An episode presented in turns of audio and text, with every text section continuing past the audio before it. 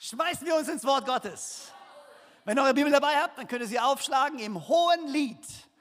Das hohe Lied. Das hohe Lied. Wenn du keine Bibel dabei hast, ist das nicht schlimm, denn wir werden es auf die Leinwand schmeißen und du kannst mitlesen. Ähm, unsere Sisterhood. Ich hatte ein, das große Vorrecht, am Donnerstagmorgen bei Sisterhood zu predigen. Und äh, für die, die nicht wissen, was Sisterhood ist, Sisterhood ist eine Bewegung von Frauen, geleitet von, von äh, Pastor Bobby, eine globale, weltweite Bewegung und hier von, äh, von Joanna getragen im Herzen, die sich jeden Donnerstagmorgen hier treffen und jeden Donnerstagmorgen hier Input bekommen, Zeit miteinander verbringen, weil wir wirklich glauben, dass Gott eine besondere Berufung auf den Frauen gelegt hat. Eine besondere Berufung auf die Frauen gelegt hat. Und äh, es ist genial zu sehen. Wenn du nicht weißt, was es ist und wenn du nicht wusstest, dass es jeden Donnerstagmorgen ist, ich will dir Mut machen, komm. Weil ich weiß, wie sehr Joanna und das Team jeden Donnerstagmorgen vorbereiten. Und auch wenn du donnerstagsmorgens nicht kannst, es gibt viele Möglichkeiten für dich, teilzuwerden von Sisterhood. Du kannst den wöchentlichen Podcast hier runterladen. Es gibt Gruppen, in die du gehen kannst. Also es gibt jede Menge Möglichkeiten, dich zu involvieren und Teil davon zu werden. Aber ich durfte dort predigen und äh, Joanna äh, hat gerade eine ganze Serie über das hohe Lied. Und ähm, natürlich ist, war für mich am Donnerstag schon so no pressure, weil ich weiß, ich weiß, dass äh, Joanna jeden Donnerstag predigt und ich weiß, wie gut sie ist. Ähm, und ich weiß, ich sehe sie jede Woche, wie sie kämpft für diese Message und wie sie sitzt und stundenlang einfach versucht, das Fleisch rauszuholen, das Gold rauszuholen aus dem Ding. Und dachte ich mir, okay, dann muss ich, das muss ich auch machen. Aber dann habe ich gedacht, man, die Message ist so gut, es ist eigentlich zu schade, um sie nur für Sisters äh, vorzubereiten. Deswegen dachte ich, Heute Morgen kriegt ihr das hohe Lied volle Breitseite. Volle Breitseite. Dreh zu deinem Nachbarn um und sag, volle Breitseite. Genau. Und heute Abend übrigens, heute Abend geht die Breitseite weiter, weil Joanna wird heute Abend predigen, okay? Das heißt, du musst unbedingt kommen. Heute Abend 18 Uhr, stimmt's? Fünf. Wann? 17 Uhr. Leichte Verwirrung bricht aus. 17 Uhr, alle sagen 17 Uhr. 17 Uhr wird Joanna heute Abend predigen. Ihr müsst da sein. Wenn ihr normalerweise abends nicht kommt, ihr verpasst was, weil die Abendgottesdienste, wir nehmen uns jedes Mal Zeit, um für Leute zu beten und es ist einfach Hammer. Von daher, du musst heute Abend da sein. Alright. Genug geredet. Kapitel 6. Das hohe Lied, Kapitel 6. Und ich lese es kurz vor, dann bete ich und dann springen wir auch gleich rein. Das Ganze beginnt mit einer Frage, die gestellt wird. Wo ist denn dein Geliebter, o du Schönste unter den Frauen? Wo hat sich denn dein Geliebter hingewandt? So wollen wir mit dir suchen. Vers 2. Mein Geliebter ist in seinen Garten hinabgegangen, zu den Würzgärten, damit er, damit er in den Gärten weide und Lilien pflücke. Mein Geliebter ist mein und ich bin sein der unter den Lilien weidet. Und Gott, ich danke dir für den Tag. Ich danke dir für die Möglichkeit, dein Wort zu teilen. Danke für jeden Einzelnen, der hier ist, der sich die Zeit genommen hat, um hierher zu kommen. Ich weiß, du liebst jeden Einzelnen, hast einen Plan für jeden Einzelnen. Und ich bete, dass wir in diesen nächsten 25 Minuten von dir hören. Dass du zu jedem von uns sprichst und dass wir ermutigt nach Hause gehen können. Dass wir nach Hause gehen können mit etwas, was wir durch die Woche mittragen können was uns helfen wird in der kommenden Woche, gute Entscheidungen zu treffen. In deinem Namen, Herr. Amen. Die, der Vers an sich, wenn du ihn so durchliest, denkst du ja, oha, was um alles in der Welt hat denn dieser Vers jetzt mit meinem Leben zu tun? Gute Frage. Ich bin so froh, dass du gefragt hast. Was das Erste, was wir verstehen müssen an dem Hohen Lied, es gibt ja verschiedene Arten von, äh, verschiedene, Arten von Briefen oder äh, von Büchern in der Bibel verschiedene Schreibformen. Ähm, es gibt zum Beispiel das Hohe Lied, das ist wichtig zu wissen, ist ein sehr prophetisches Buch. Es gibt die Psalmen, die sind mehr Prosa, also in Gedichtform geschrieben. Ähm, und gerade das Hohe Lied und auch die Offenbarung ist, was man einordnen würde als ein sehr prophetisches Buch. Das heißt, viele von den, viele von den Synonymen, viele von den Symbolen, die verwandt werden, stehen symbolisch für etwas, was dahinter steht. Und in dem Hohen Lied geht es quasi um eine Liebesgeschichte eine Liebesgeschichte zwischen einem Braut, zwischen einer Braut und einem Bräutigam. Und äh, man sieht immer dieses Gespräch zwischen Braut und Bräutigam, wie sie interagieren und äh, diese Spannungen, die entstehen zwischen ihnen. Und hier ist genau, wo wir einsteigen. ähm, denn der, der Geliebte, er, er ist Jesus, er ist Gott und die Braut, wie ihr wahrscheinlich schon geahnt habt, das sind wir, das ist die Kirche von Jesus Christus. Wir sind die Braut und das ist quasi zwischen, zwischen Gott, zwischen Jesus und zwischen seiner Braut. Dieses Gespräch, was dort passiert. Und Vers oder Kapitel 6 fängt mit einer Frage an, wo ist denn dein Geliebter? Also wo ist denn jetzt der Jesus hin? Wo ist denn dieser Jesus? Damit wir dir helfen können zu suchen. Und um zu verstehen, warum diese Frage kommt, müssen wir ganz kurz zurückgehen in Kapitel 5. Und ich habe nicht die Zeit, es komplett vorzulesen, aber ich will euch einfach ein paar Fakten aus diesem Kapitel 5 mitgeben, damit ihr versteht, was passiert ist.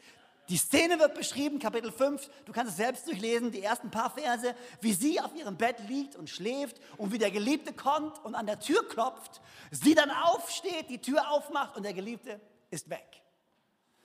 Und hier steht geschrieben in dem, in dem Vers, ich schlief aber mein Herz wachte. Ich schlief, aber mein Herz wachte. Ich finde es so interessant, dass wir schlafen können, aber gleichzeitig unser Herz wach ist.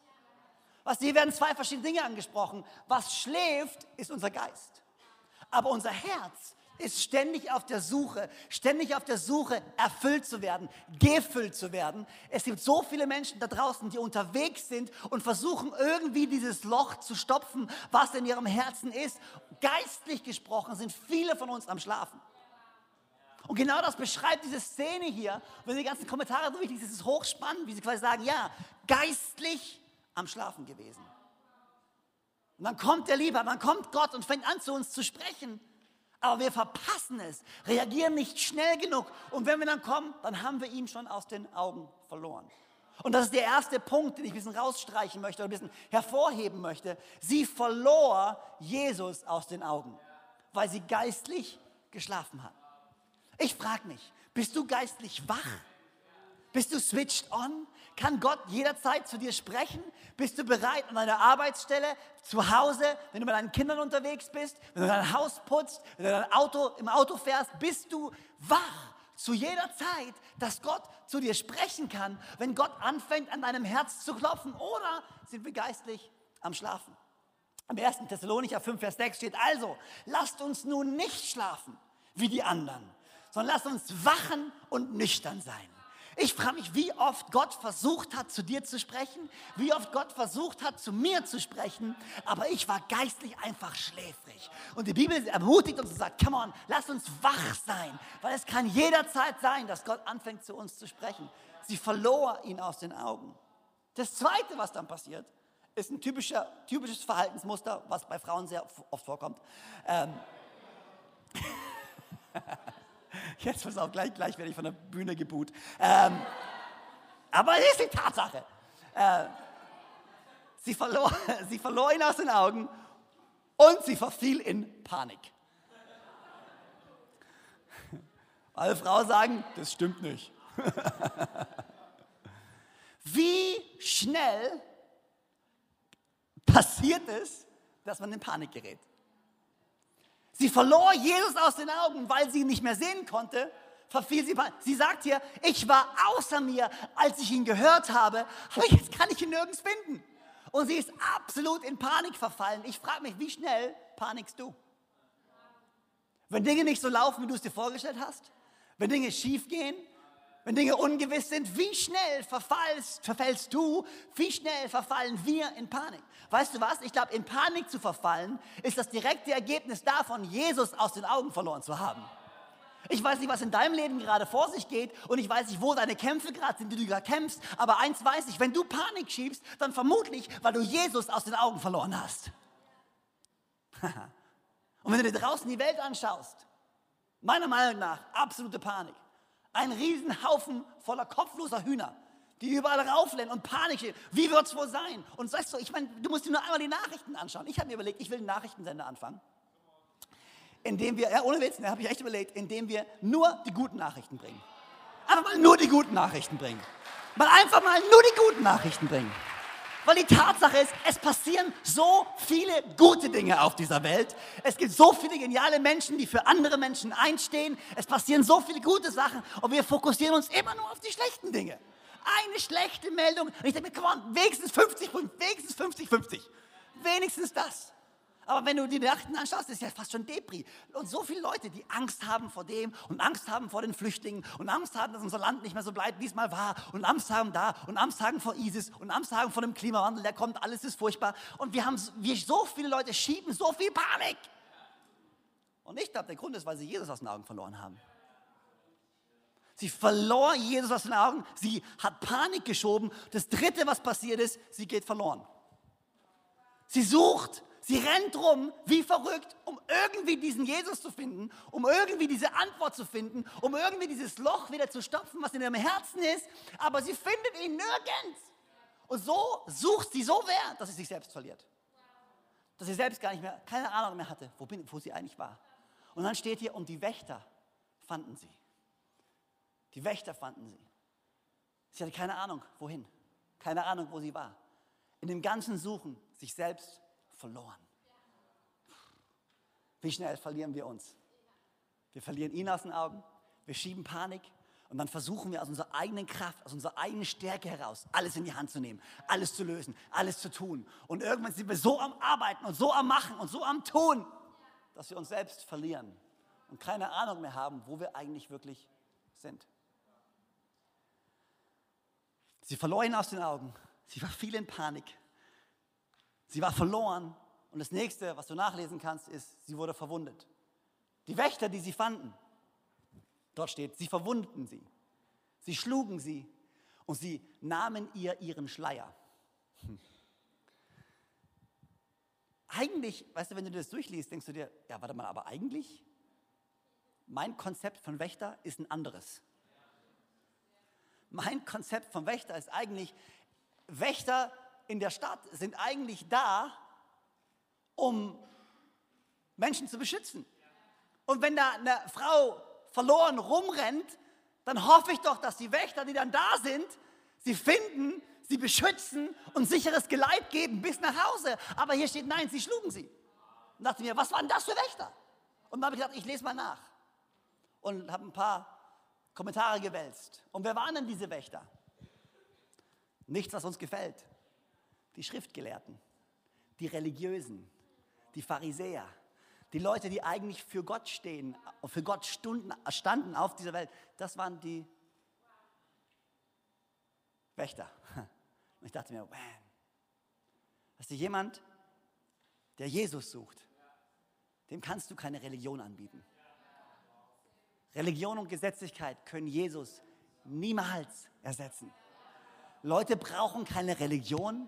Leute brauchen nicht eine noch längere To-Do-List, was sie alles tun müssen, um diesen Gott zufriedenzustellen. Leute brauchen Jesus, seine Liebe, seine Gnade, seine Vergebung. Und wir müssen schauen, dass wir Menschen keine Religion geben, keine To-Do-Liste geben. Du musst das machen, du musst dich so verändern, du musst so sein und nur dann. Weil alles, was Religion verwundet Menschen. Menschen, die eh schon verloren sind, Menschen, die eh schon alleine sind, die eh schon verzweifelt sind. Dann kommt Religion alles, was Religion tut, erstens verwundet sie. Und das Zweite, nimmt ihnen ihre Ehre und ihre Freude. Sie nahmen den Schleier weg. Was ist, was ist, wenn du zu einer Hochzeit gehst? Ich habe das große Vorrecht, auf viele Hochzeiten zu gehen und ich liebe Hochzeiten. Aber was ist, wenn du mal die Kinder beobachtest? Was ist das Erste, was Kinder immer suchen bei einer Braut? Und bei einer Prinzessin, die heiratet? Hä? Den Schleier. Alle wollen den Schleier sehen. Alle wollen den Schleier halten, weil das ist dieser Ausdruck von Freude, dieser Ausdruck von Ehre, was sie trägt, was sie stolz präsentiert. Und alles, was Religion tut, ist verwundet und nimmt die Freude, nimmt die Ehre, nimmt, nimmt, nimmt diese Lebensfreude aus dem, was da eigentlich passiert. Menschen brauchen keine Religion, Menschen brauchen Jesus. Und das fünfte ist die Konsequenz von all dem, sie war einfach verzweifelt. Sie war einfach verzweifelt. Und dann kommt Kapitel 6. Und dann trifft sie ihre Freundin und ihre Freundin sagen sie, ja, warte mal, schau mal, schau an, in welchem Zustand du dich befindest. Du hast ihn aus den Augen verloren. Du schiebst Panik. Du bist verwundet, verloren, absolut verzweifelt. Können wir dir irgendwie helfen? Hast du vielleicht einen Vorschlag? Könntest du uns vielleicht einen kleinen Tipp geben, wo wir suchen könnten, um dir zu helfen, deinen Geliebten wiederzufinden? Und sie stellen diese Frage und das, was sie sagt, ja klar, mein Geliebter ist in seinem Garten. Ja, wie jetzt? Okay, ihr braucht ein bisschen länger, ich sehe das schon. Sie hat ihn, nochmal für euch, okay? Sie hat ihn aus den Augen verloren. Sie hat Panik geschoben, ist rumgerannt wie eine Verrückte, wurde verwundet, absolut verzweifelt und verloren. Warum? Weil sie ihn sucht. Und dann kommen ihre Mädels und sagen, hey, wo können wir denn helfen? Ja, der ist im Garten. Ja, warum bist du dann verwundet, verzweifelt, verloren, wenn du schon weißt, wo er eigentlich ist? Warum bist du durch, warum hast du Panik geschoben? Warum bist du verloren? Warum hast du dich verwunden lassen? Warum bist du so verzweifelt, wenn du doch eigentlich schon ganz genau weißt, wo er ist? Macht überhaupt keinen Sinn. Alles, was sie brauchte, war einen guten Freund, der ihr eine einfache Frage stellt, um sie auf den Boden der Tatsachen zurückzuholen um sie aus ihrer Panik zu befreien, um einfach eine ruhige, standortbestimmende Frage zu stellen. Und diese eine Frage hat genügt. Ja klar, natürlich, er ist in seinem Garten. Wo sonst sollte er denn sein? Wie schnell verfallen wir in Panik? Wie schnell ist genau dieses Verhaltensmuster, was ich gerade aufgezählt habe, genau dieses Verhaltensmuster, wie schnell passiert genau das in unserem Leben? Und eigentlich haben wir die Antwort schon in uns. Eigentlich wissen wir schon, wie wir uns entscheiden sollen. Eigentlich wissen wir, wo wir suchen sollen. Eigentlich haben wir die Antwort schon in uns. Aber wir haben ihn aus den Augen verloren und wir haben Panik geschoben und wir wissen nicht wohin. Und alles, was du manchmal brauchst, ist ein guter Freund, der dir eine ehrliche Frage stellt und dir hilft, auf den Boden zurückzukommen. Und ich will mir in den nächsten zehn Minuten dieser Freund sein und dir drei ganz einfache, simple, standortsbestimmende Fragen zu stellen die dir hoffentlich helfen werden, Dinge in der richtigen Perspektive zu sehen, aus deinem Zustand der Panik auszubrechen und zielstrebig in die richtige Richtung zu gehen. Hier ist die erste Frage. Standortbestimmende Fragen. Warum bist du hier? Und ich meine, also jetzt nicht hier, sondern ich meine hier. Warum bist du eigentlich hier? Warum bist du auf dieser Welt? Warum existierst du überhaupt? Das ist die eine Frage, mit der sich die Menschheit schon seit Jahrtausenden beschäftigt. Warum sind wir hier? Was ist der Sinn von unserem Leben? Was ist unsere Bestimmung? Und ich will dir ganz einfach diese Frage stellen. Warum bist du eigentlich hier? Weißt du, jeder Tag, den wir, den wir leben, ist geprägt von Entscheidungen, die wir treffen müssen.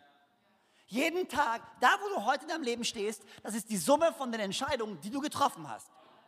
Natürlich gibt es immer wieder Dinge, die uns passieren, auf die wir keinen Einfluss nehmen können, aber das Entscheidende ist nicht, was uns passiert, sondern was wir mit dem machen, was uns passiert. Unsere Reaktion ist viel kraftvoller als das, was uns passiert. Also im Endeffekt ist da, wo du heute stehst, geistlich, seelisch, gesundheitlich, ist eine Summe von Entscheidungen, die du getroffen hast. Aber die Frage ist manchmal, woher weißt du, welche Entscheidung du treffen sollst?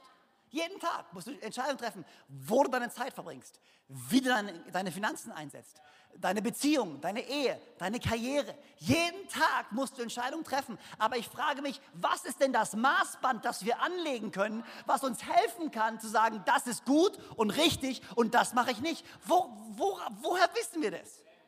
Und hier ist die Sache und das ist mein Punkt. Wenn du weißt, warum du hier bist, dann weißt du auch, was zu tun ist. Wenn du weißt, warum du hier bist, dann weißt du auch, was zu tun ist. Wenn du verstanden hast, dass du eine Bestimmung hast, dass du eine Berufung hast, dass du errettet bist und berufen bist nach Gottes Absicht. Wenn du verstanden hast, dass du für mehr lebst als nur für dich selber, wenn du erkannt hast, was deine Bestimmung ist, dann kannst du zielstrebig laufen, zielstrebig Entscheidungen treffen. Der Moment, wo du Jesus aus den Augen verlierst, der Moment, wo du deine Bestimmung aus den Augen verlierst, ist der Moment, wo du nicht mehr weißt, welche Entscheidung du treffen sollst. Ist der Moment, wo du nicht mehr weißt, rechts, links, vorne, hinten, soll ich das tun, soll ich das tun? Aber wenn du weißt, tief in dir, was deine Bestimmung ist, dann weißt du auch, was zu tun ist. Was ist deine Bestimmung? Das ist ganz simpel.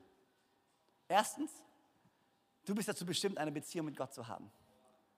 Das höchste Gut, das Wichtigste, warum du überhaupt geschaffen bist, ist, um eine Beziehung mit Gott zu haben. Nicht um sein Sklave zu sein, nicht um Dinge zu tun. Alles, was Gott sich wünscht, ist eine Beziehung mit dir zu haben. Das Hauptthema der Bibel, das Hauptwort, das Hauptding, was Jesus uns ermöglicht, ist nicht Vergebung. Vergebung ist wichtig, aber Vergebung ist nur da, um den Originalzustand wiederherzustellen. Das ist Freundschaft. Das Hauptwort, das haupttheologische Wort, was über unserem Leben steht, ist Freundschaft mit Gott. Berufen, sein Freund zu sein. Vergebung kam nur dazu, um uns zurückzubringen in den Punkt, wo wir wieder diese Freundschaft haben können. Aber die ultimative Bestimmung von Gott war es schon immer, eine Freundschaft mit uns zu haben. Und was ist die zweite Bestimmung? Seine Braut zu sein. Was heißt das jetzt? Licht zu sein, seine Hoffnung weiterzugeben, seine Kirche zu sein, sein Haus zu sein. Also Kirche ist nicht sonntags hier treffen. Das ist ein Ausdruck von Kirche. Kirche heißt Teil von seiner Familie sein, sein Haus zu bauen, Menschen Hoffnung weiterzugeben. Und wenn du ganz genau weißt, hey, ich weiß, warum ich geboren, ich, ich weiß, was meine Bestimmung ist.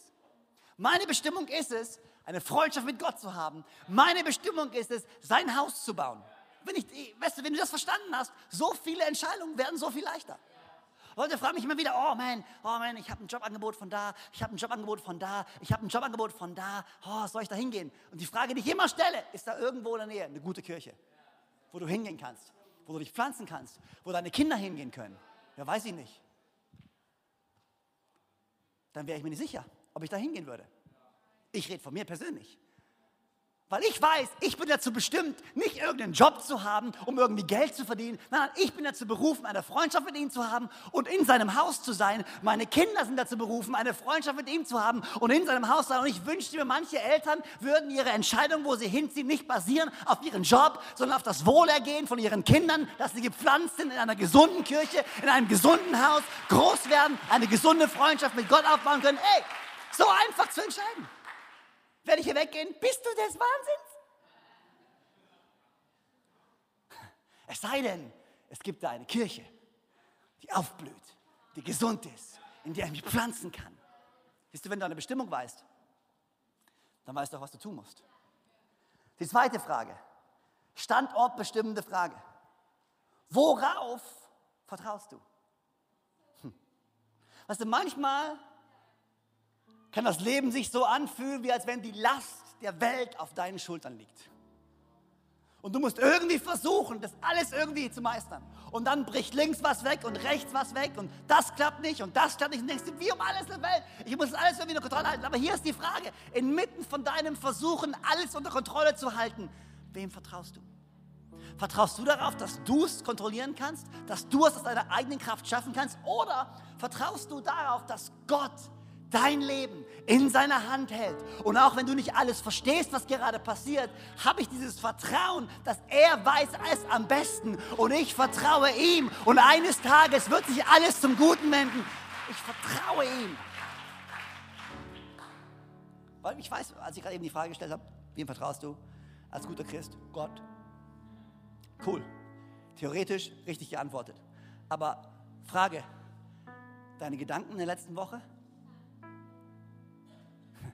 Dein seelischer Zustand in der letzten Woche, deine Gebete und deine Gespräche, reflektieren die ein Herz, was Gott vertraut?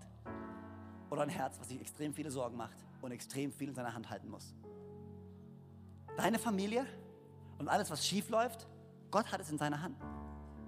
Du kannst es nicht aus eigener Kraft versuchen zu reparieren. Es funktioniert nicht. Klar, du musst mit Gott zusammenarbeiten, natürlich. Ich sage nicht, hey, wir vertrauen Gott, ich hocke mich hin und mache gar nichts. Nein, nein, nein, nein, nein, das, das sage ich nicht. Gott ist in einer Partnerschaft mit uns. Will, dass wir gemeinsam arbeiten. Aber es gibt gewisse Dinge, auf die kannst du keinen Einfluss nehmen. Das kann nur Gott. Matthäus 11, Vers 28, kommt alle zu mir, die ihr euch plagt und von eurer Last fast erdrückt werdet. Ich werde sie euch was Jesus sagt. Du, wenn wir ihn aus den Augen verlieren, dann fangen wir an und versuchen unser Leben aus unserer eigenen Kraft herauszuleben. Aber wenn wir ihn vor uns haben, dann verstehen wir, ich vertraue ihm. Jeremia 17, Vers 16, glaube ich, steht es. Da ist, haben wir es da stehen? Haben wir es da stehen? Gesegnet ist der Mann, der auf den Herrn vertraut. Und dessen Vertrauen der Herr ist. Er wird sein wie ein Baum, der am Wasser gepflanzt ist und am Bach seine Wurzeln ausstreckt und sich nicht fürchtet, wenn die Hitze kommt. Es geht weiter. Sein Laub ist grün. Im Jahr der Dürre ist er unbekümmert und er hört nicht auf, Frucht zu tragen. ein Herz, was auf Gott vertraut Sogar in schweren Zeiten wirst du Früchte hervorbringen. Sogar in Dürrezeiten wirst du Früchte hervorbringen. Sogar dann, wenn du nicht verstehst, was rechts und links von dir passiert, kannst du sagen, aber mein Herz, ich vertraue auf meinen Gott. Er wird es richten. Römer 8, Vers 28. Gott kann denen, die ihn lieben, alles zum Gute wenden. Hm. Haben wir dieses Vertrauen? Und hier mal eine dritte Frage, letzte Frage. Weißt du, wo du hingehst? Weißt du, wo du hingehst? Nicht nach dem Gottesdienst jetzt. Sondern wenn dieses Leben auf dieser Erde eines Tages vorbei ist. Und ich muss kein Prophet sein, um dir zu sagen, eines Tages wird dein Leben auf dieser Erde beendet sein. Aber die Realität ist, weißt du, wo du dann hingehst? Hast du verstanden, dass dieses Leben auf dieser Erde nur der kleinste Teil von deinem Leben ist? Der kleinste Teil. Verglichen mit der Ewigkeit sind die 50, 60, 70, 80, 90, lass es 100 Jahre sein, die du lebst. In guter Gesundheit. Aber die, selbst diese 100 Jahre im Vergleich mit der Ewigkeit, wie kannst du mathematisch die Ewigkeit beschreiben? Weiß ich nicht, null oder so. Keine Ahnung. Es gibt keinen Wert, du kannst, es geht nicht. Was du hier erlebst, ist ein winziger Bestandteil. Weißt du, wenn dieses Leben vorbei ist, werde ich die Ewigkeit mit Gott verbringen? Oder werde ich auf Ewigkeit getrennt sein von Gott? Und wenn ich das verstanden habe, dann kann ich sagen, okay, pass mal auf, ich verstehe, dass was ich jetzt hier tue und sage, beeinflusst nicht nur mein Leben jetzt und hier, sondern beeinflusst mein Leben, was ich später einmal führen werde. Den größten Teil meines Lebens. Weißt du, so leicht sehen wir nur das Jetzt und Hier. Und die Welt, unsere Nöte hier, unsere Sehnsüchte hier, was wir jetzt wollen, am besten gestern. Wir sehen das und wir leben dafür. Und wir treffen unsere Entscheidungen basierend auf was die nächsten 70 Jahre passiert. Ehrlich? Wir sollten unser Leben und die Entscheidungen, die wir jetzt treffen, darauf basieren, was den Rest unseres Lebens passiert. Das ändert unsere Prioritäten komplett. Steffen hat es vorhin gesagt, sammelt euch keine Schätze auf der Erde, von denen nichts übrig bleibt. Vielmehr, sammelt euch Schätze im Himmel, die der Feind niemals zerstören kann. Deswegen liebe ich unser Herz für sein Ausopfer. Deswegen liebe ich diese, diese Möglichkeit zu sagen, come on, ich weiß, ich lebe für mehr als nur für diese Welt und was ich will und was ich tue. Nein, nein, ich verstehe, ich baue mir Schätze im Himmel. Ich baue etwas, was Ewigkeitswert hat. Wenn du die Ewigkeit verstehst, erstens, es verändert deine Prioritäten. Zweitens, es verändert deine Perspektive komplett. Dinge, die jetzt so schlimm aussehen und so furchtbar sind, werden auf einmal ganz klein. Dinge, von denen du gedacht hast, die, boah, das ist dramatisch, mein Leben geht zu Ende. Ehrlich? Come on. Du bist Christ. Du hast Jesus in dir. Er hat den Sieg errungen am Kreuz, hat den Tod ein für alle Mal besiegt, als er am dritten Tage von den Toten auferstanden ist. Er hat alle Mächte und Gewalten zur Schau gestellt am Kreuz, sagt die Bibel. Niemand kann dir mehr was anhaben. Du lebst jetzt bereits in diesem Sieg. Heißt es, dass du hier auf der Erde keine schweren Zeiten haben wirst? Nein, heißt es nicht. Jesus hat gesagt in Johannes 16, auf dieser Welt werdet ihr hart bedrängt werden, aber habt Mut, denn ich habe diese Welt besiegt. Ich weiß, vielleicht werde ich jetzt gerade leiden. Vielleicht werde ich jetzt gerade Probleme haben. Vielleicht muss ich jetzt gerade durch eine schwere Zeit gehen. Aber ich weiß, dass ich den Sieg habe durch Jesus Christus und eines Tages im Himmel sein werde, wo es keine Schmerzen mehr gibt, wo es kein Leid mehr gibt, wo jede Träne abgetrocknet sein wird. Oh, ich weiß es. Und in diesem Wissen kann ich durch diese Zeit gehen. Ich kann durch diese schwere Zeit, weil ich weiß, am Ende von dieser schweren Zeit steht mein Lohn. Ich kann diesen Kampf kämpfen. Ich kann dieses Rennen laufen, weil ich verstehe, es gibt ein höheres Ziel. Und eines Tages werde ich an diesem Ziel ankommen. Und eines Tages werde ich mir meine Siegeskrone abholen und werde sie mir aufsetzen. Eines Tages werde ich im Himmel sein. Alles andere vergeht oder ver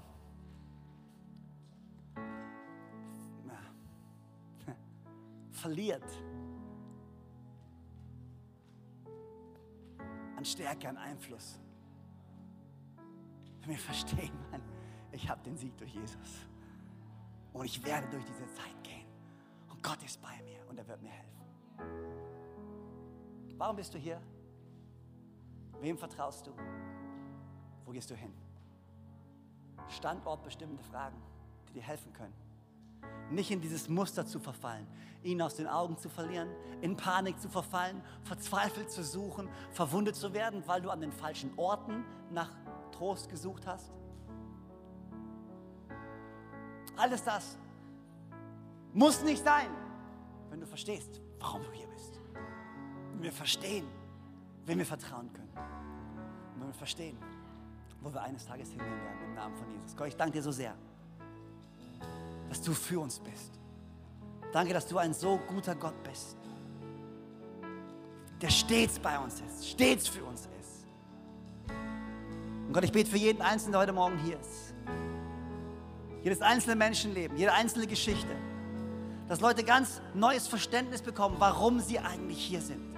Dass sie ihre Bestimmung erkennen im Namen von Jesus dass sie wissen, wem sie vertrauen können, dass sie nicht auf ihre eigene Stärke bauen müssen, sondern dass sie wissen dürfen, dass Gott du ihr Leben in deiner Hand hast. Und Gott, ich bete, dass wir eine neue Gewissheit bekommen, wo wir hingehen werden. Dass wir wissen, dass wir im Sieg von Jesus Christus stehen. Dass unsere Final Destination der Himmel ist, wo wir in Ewigkeit mit dir, Gott, leben werden, in Ewigkeit mit dir feiern werden, wo es keine Tränen mehr geben wird, wo es keine Schmerzen mehr geben wird, wo es keine Leid mehr geben wird, wo es keine Krankheit mehr geben wird. Und diese Hoffnung hilft uns, durch dieses Leben zu gehen, Schläge einzustecken, unser Rennen zu laufen, unseren Kampf zu kämpfen, weil wir wissen, es gibt eine Hoffnung, die ist größer als alles, was uns auf dieser Welt begegnet, weil wir wissen, es gibt eine Kraft, die in uns lebt. Größer ist der, der in mir lebt, als der, der in dieser Welt ist. Come on.